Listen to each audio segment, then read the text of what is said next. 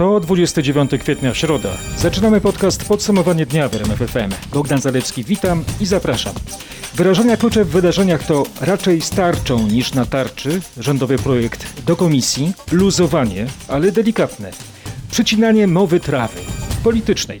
Nie miecz, nie tarcz bronią języka, lecz arcydzieła. Napisał Cyprian Kamil Norwid. Ale co ma obronić naszą gospodarkę, jeśli nie rządowa tarcza? Nawet jeśli arcydziełem nie jest, w opinii opozycji. Zacznijmy podcast od zrelacjonowania sejmowej debaty nad projektem kolejnej nowelizacji tzw. Tak tarczy antykryzysowej.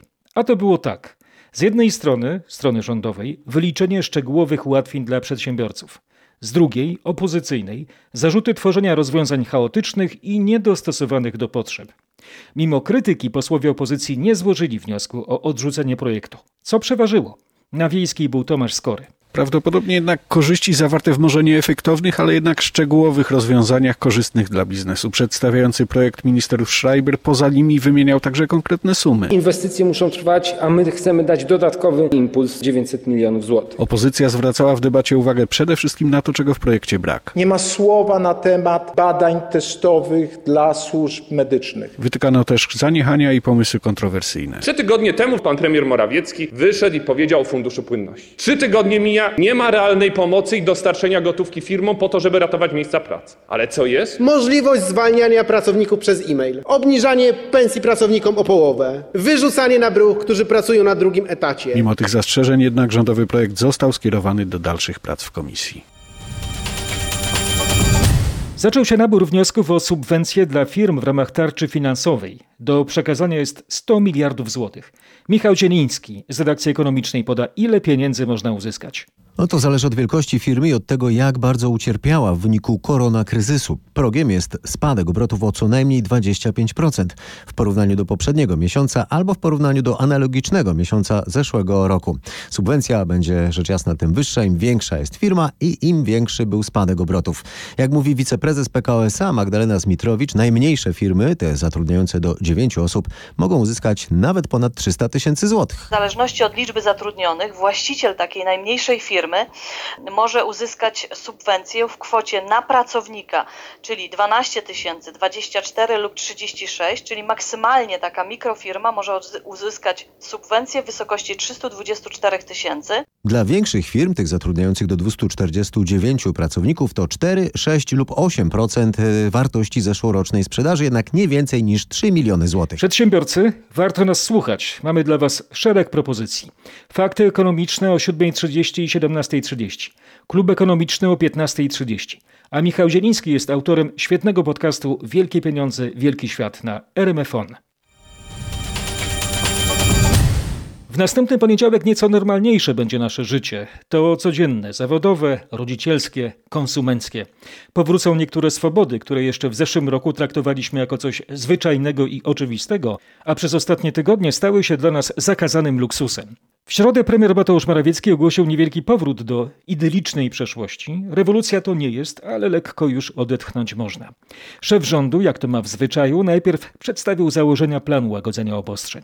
Konsekwentnie otwieramy gospodarkę, ale nawet o centymetr nie luzujemy reguł bezpieczeństwa, dystansowania społecznego. One są może nawet ważniejsze niż wcześniej, ponieważ dzisiaj widać, że niektórzy pozwalają sobie na trochę więcej swobody. Ja sam widzę po Warszawie, że jest większy ruch, więcej samochodów, więcej osób wychodzi z domu. Pamiętajmy, z domu wychodzimy do pracy, po zakupy i w życiowo koniecznych sprawach, bardzo ważnych dla zdrowia.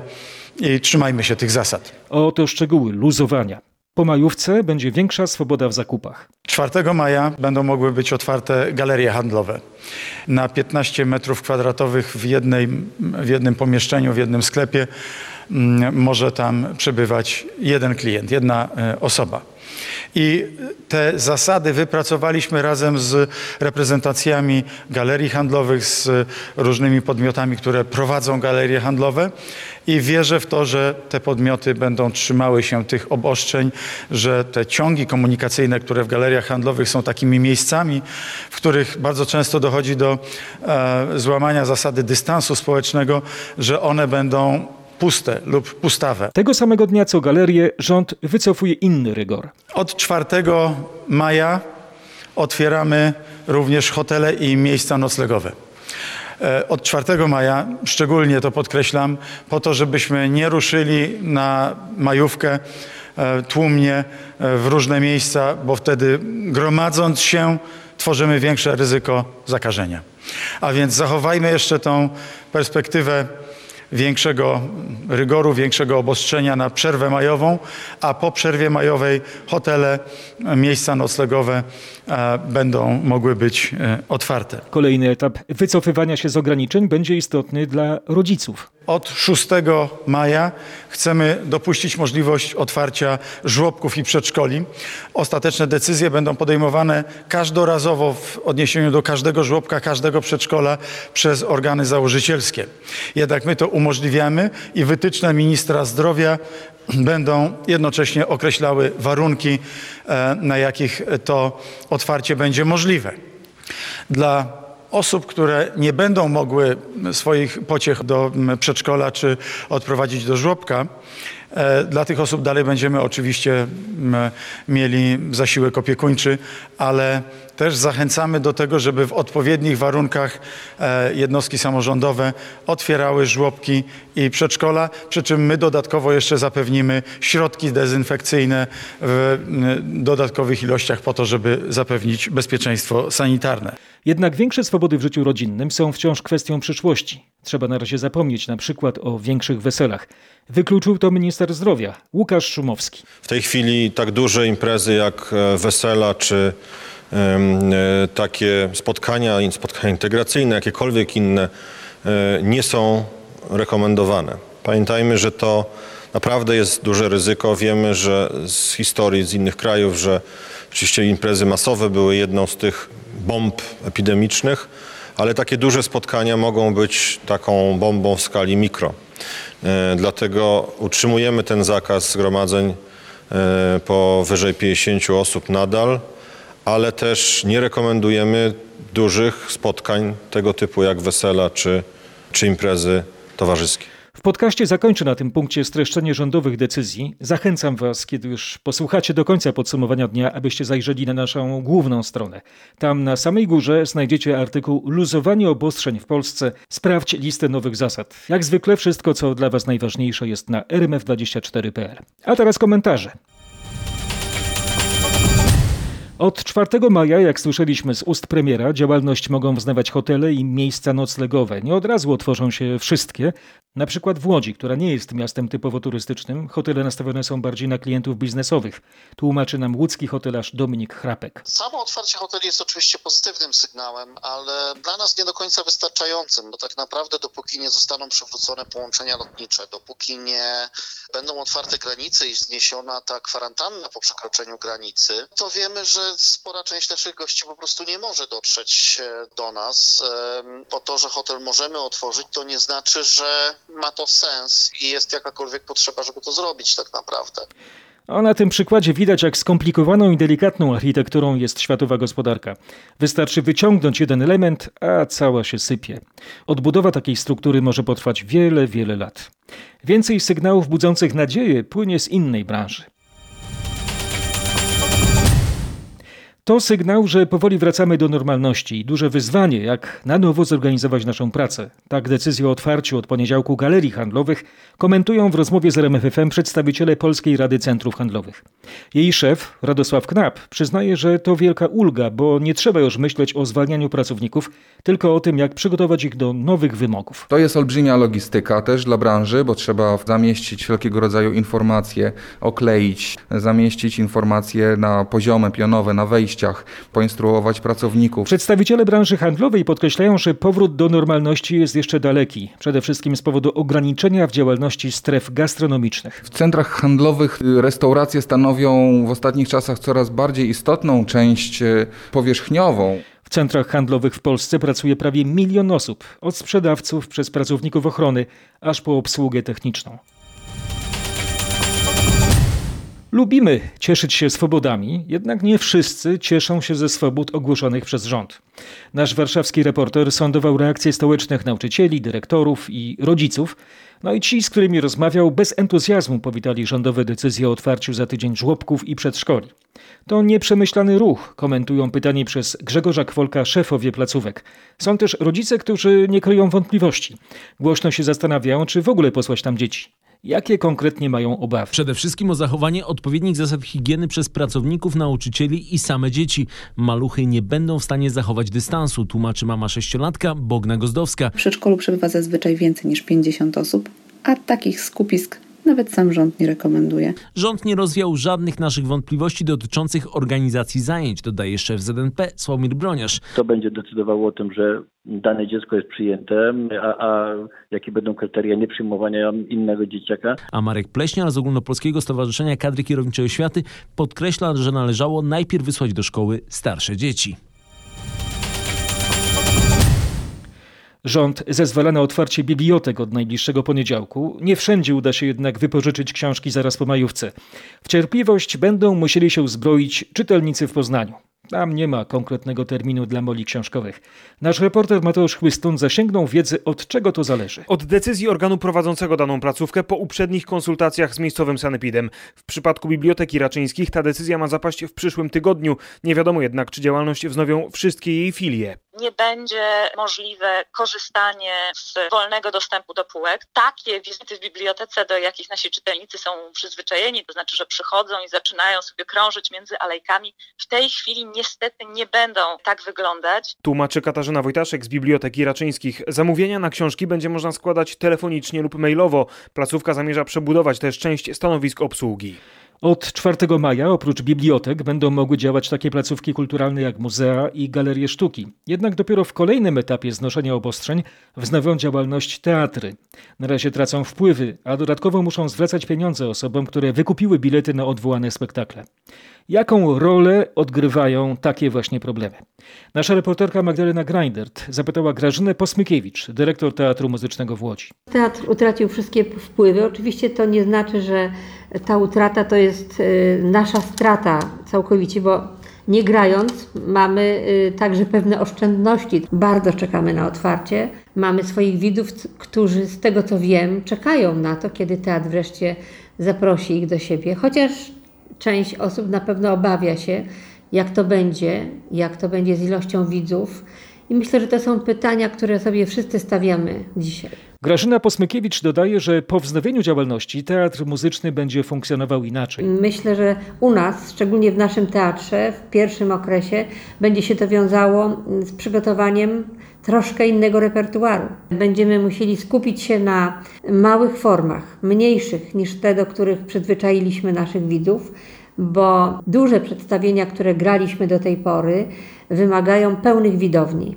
Nie możemy wiedzieć, czy te pełne widownie będą. Jeśli widownia u nas będzie zapełniona w połowie albo mniej, to nie będziemy w stanie zapłacić artystom. Do kultury w czasach koronawirusa powrócimy w podcaście. W podsumowaniu dnia w RMFFM będzie z tej dziedziny kilka ciekawych informacji, między innymi o wielkim powodzeniu muzycznego serwisu Spotify. Dowiecie się też, który utwór The Beatles był najdoskonalszy. Wybierze go perkusista Ringo Starr. A teraz nasze wybory. Napięcie rośnie, mają być tuż, tuż, a na razie w podcaście tuż, to znaczy werble.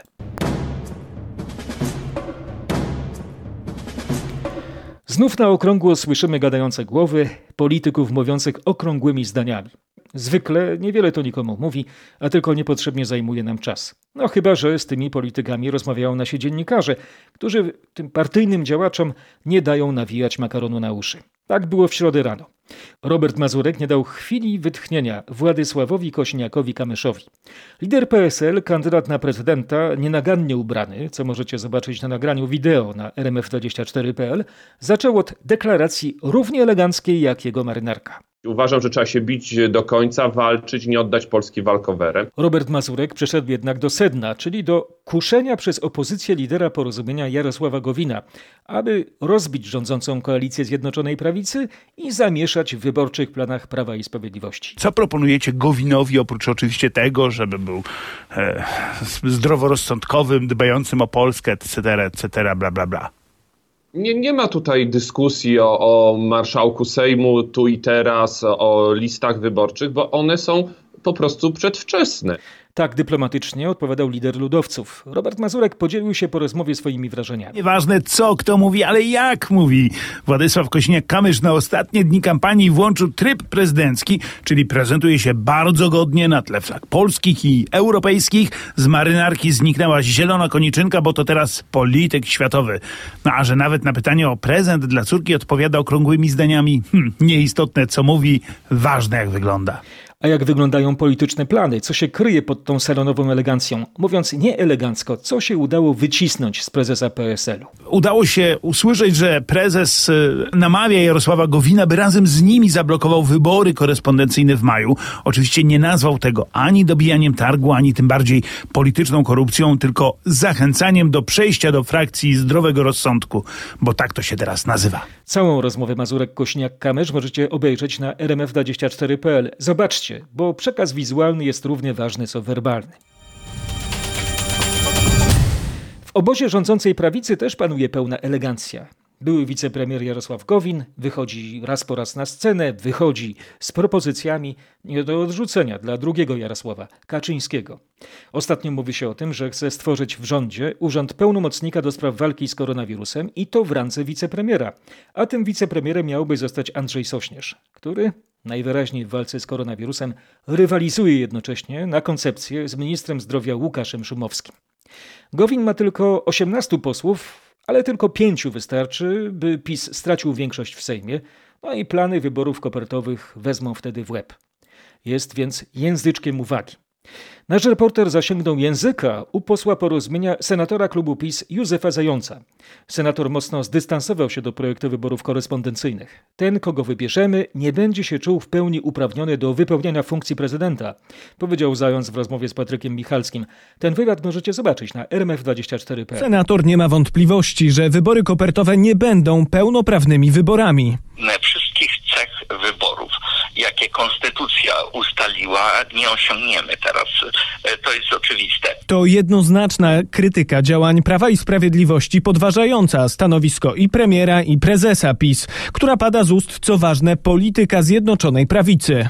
Co chwilę gdzieś będzie się odzywać głos. No tak, no jest to prezydent, który został tam wybrany, ale w jakiś troszeczkę nie w pełni uprawniony sposób. Premier wątpliwości nie ma, mimo takiej krytyki. Mateusz Morawiecki, powołując się na konstytucjonalistów, stwierdził dziś, że przeprowadzenie wyborów kopertowych poza 10 maja możliwe jest 17 lub 23 maja. W rzeczywistości jednak możliwość przełożenia terminu wyborów jest podważana przez konstytucjonalistów. Jednak, jak to mówią, gdzie dwóch prawników, tam trzy ekspertyzy. Już Bismarck mawiał: Hundert Professoren und das Vaterland ist verloren. Stu profesorów i ojczyzna zgubiona. Polska jest ojczyzną nie tylko dla nas tu w kraju. Polonia chce normalnych wyborów. Czytamy w petycji ponad 3000 naszych rodaków z ponad 50 krajów. Z Janem Tymowskim, mieszkającym w Brukseli, który jest jednym z inicjatorów tego apelu, rozmawiała nasza dziennikarka Katarzyna Szymańska-Borgino. Nie da się tych wyborów tradycyjnie przeprowadzić. E, Mała ilość okręgów wyborczych i małe komisje nie będą w stanie tego zorganizować, a Polonia nie będzie w stanie dotrzeć do konsulatów czy ambasad. Polonia jest także przeciwna wyborom korespondencyjnym, które uważa za fikcję. Jeśli by ta ustawa została przyjęta i obowiązywałyby wybory korespondencyjne, sprawa byłaby jeszcze gorsza, bo MSZ nie może teraz przecież y, tych pakietów wyborczych konsulom wysłać, żeby ci przekazali je zgłoszonym osobom, ponieważ nie ma jeszcze podstawy prawnej do tego. A kiedy ona już wejdzie w życie, ta ustawa, czyli parę dni przed wyborami, to nikt nie wierzy, że to wszystko konsulat roześle. Jan Tymowski, co ważne, brał udział w ostatnim wysłuchaniu w Senacie. Szef MSWiA Mariusz Kamiński podpisał w środę nowelizację rozporządzenia w sprawie kontroli na granicy wewnętrznej z Niemcami, Litwą, Czechami i Słowacją. Kontrola zostaje przedłużona do 13 maja. Tak jak dotychczas, granicę będzie można przekroczyć tylko w wyznaczonych miejscach. 422 przypadki infekcji i 28 osób zmarłych to środowy bilans pandemii koronawirusa w Polsce. W ciągu doby wykonano ponad 13,5 tysiąca testów. A to oznacza, że ciągle jesteśmy w ogonie krajów unijnych, jeśli chodzi o skalę takich badań w przeliczeniu na milion mieszkańców, przyznał Marek Posobkiewicz, główny inspektor sanitarny w MSWiA. Jeżeli chodzi o testowanie, ma to y, duże znaczenie dla oceny epidemiologicznej y, społeczeństwa, ale dużo ważniejsze jest racjonalne i bezpieczne zachowywanie się. Podkreślił Marek Posobkiewicz w popołudniowej rozmowie w RMF FM. Cały wywiad Marcina Zaborskiego możecie obejrzeć na rmf24.pl. Wywiady naszego dziennikarza są też w formie podcastów na RMFON. Możecie do nich wracać. Warto.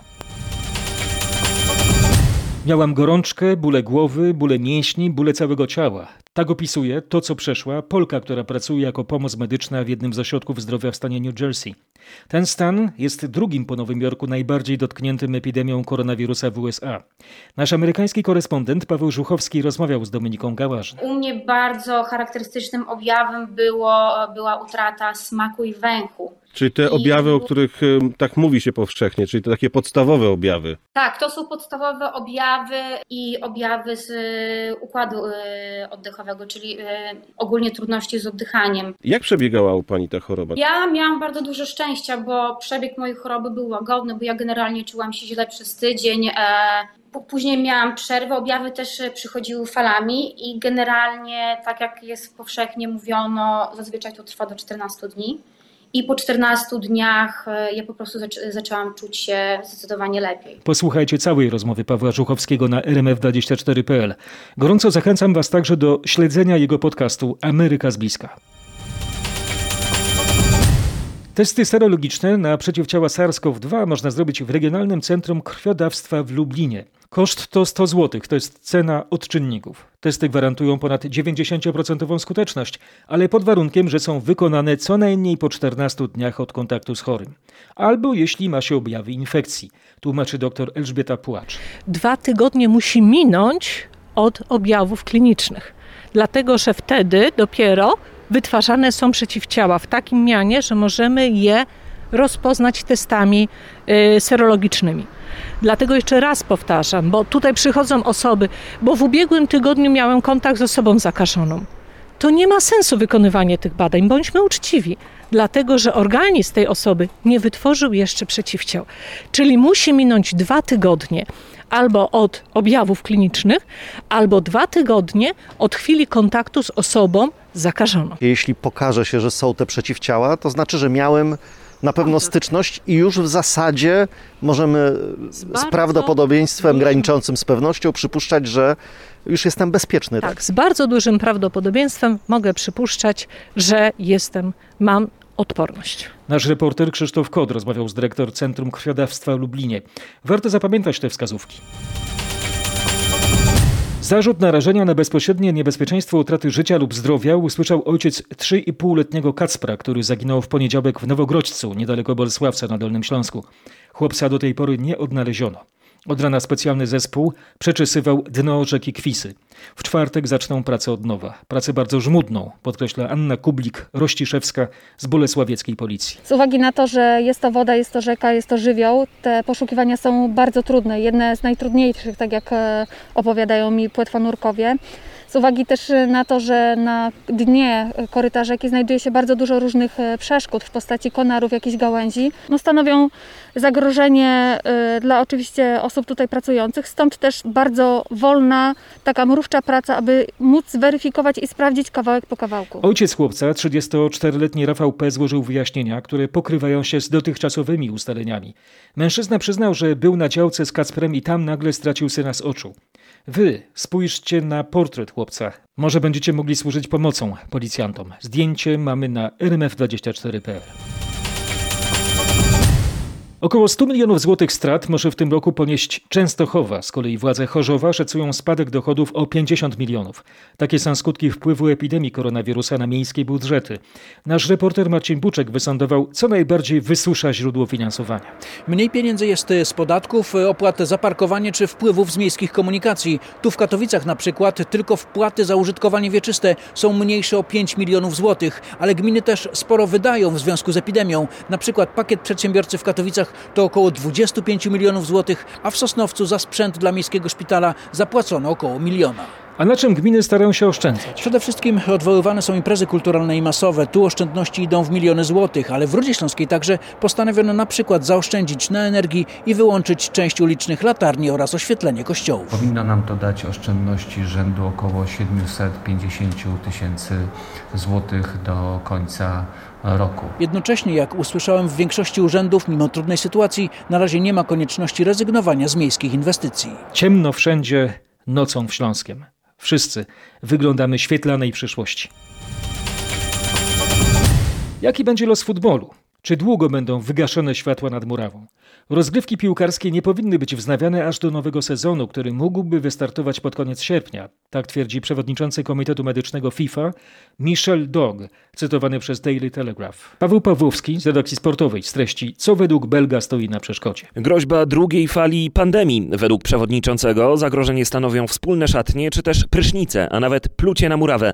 Europejskie ligi starają się jednak eliminować te zagrożenia. Bundesliga, która wydaje się przodować w chęci powrotu do gry, już wydała listę zasad, takich jak nakaz zachowania odległości w szatni czy kąpiel dopiero w domu. Sama FIFA również próbuje dostosować się do nowej sytuacji, postulując chociażby zwiększenie liczby zmian w meczu, by uniknąć kontuzji. Federacja chce nowelizować przepisy jeszcze w tym sezonie. Przewodniczący Komitetu Medycznego FIFA Michel Dog to piłkarska elita, nie tylko w sportowym znaczeniu. Jest baronem. A propos światowych elit, polecam Wam artykuł na rmf24.pl. Myślę, że sam tytuł powinien Was zachęcić. Brytyjski premier Boris Johnson ponownie został ojcem. To jego szóste dziecko. To jest niezła historia. Jak koronawirusowa biurokracja we Francji pokrzyżowała plany sprawcom kradzieży. Jak donosi nasz korespondent w Paryżu, trzech włamywaczy schwytano dzięki formalnościom administracyjnym wprowadzonym po wybuchu epidemii. Trzech sprawców włamania do prywatnej rezydencji znajdującej się w jednej z winnic w miejscowości Pion-sur-Garonne w rejonie Bordeaux wpadło w panikę, kiedy nagle pojawił się właściciel. Uciekając pozostawili torbę, w której znajdowały się formularze obowiązkowo wypełniane przez każdą osobę, która mimo obowiązującego we Francji od prawie półtora miesiąca zakazu chce wyjść z domu. Widniały na nich m.in. nazwiska i adresy zamieszkania złodziei. Podając powód wyjścia z domu, przestępcy napisali krótki spacer. I tak mamy nowe znaczenie słowa koronny dowód. Dowód związany z pandemią korony. To podcast Podsumowanie dnia w RMFFM. Czas na podsumowanie dnia w kulturze. Coraz bardziej wirtualnej, a mimo to witalnej. Życie artystyczne po prostu przeniosło się do internetu. Nasze hasło sieć w sieci. Choć z przerwami na cielesne ćwiczenia warto siedzieć i czerpać coś dla ducha.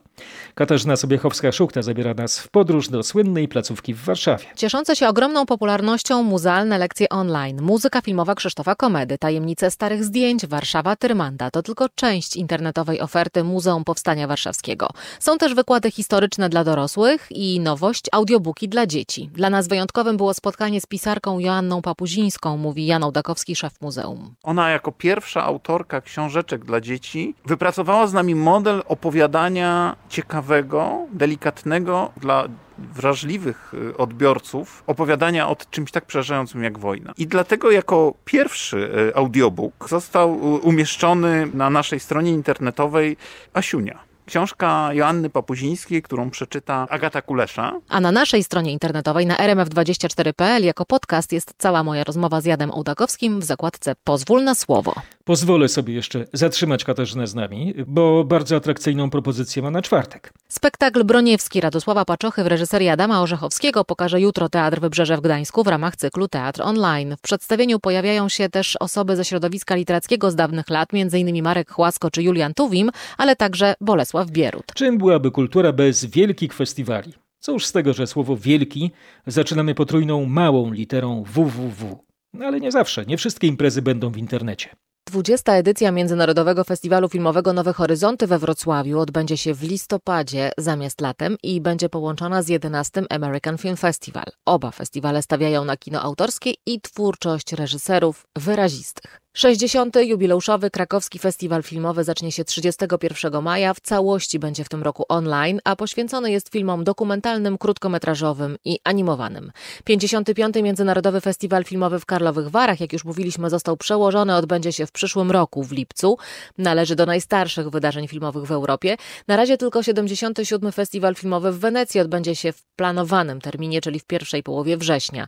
Będzie obowiązek dystansu społecznego, noszenia maseczek, będzie mniej dziennikarzy, dziennikarzy i raczej nie będzie gwiazd.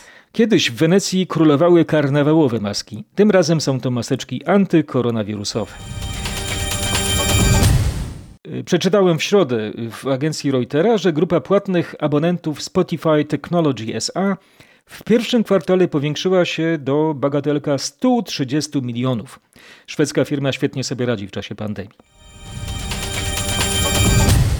Chciałem zakończyć aktualną muzyczną informacją i znalazłem ciekawy artykuł na brytyjskim portalu Far Out Magazine. Tytuł Ringo Starr wybrał swoją ulubioną piosenkę The Beatles.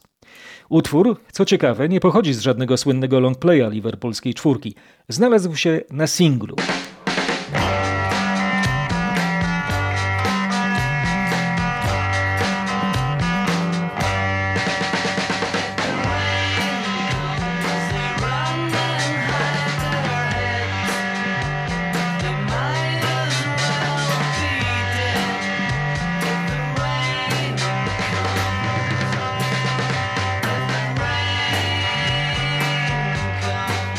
Uważał, że to ich największe osiągnięcie. Znakomity bas Paula McCartneya, hipnotyczny wokal Johna Lennona, psychodeliczna gitara George'a Harrisona i minimalistyczna perkusja Ringo Starra, a do tego studyjne efekty z taśmą puszczoną do tyłu.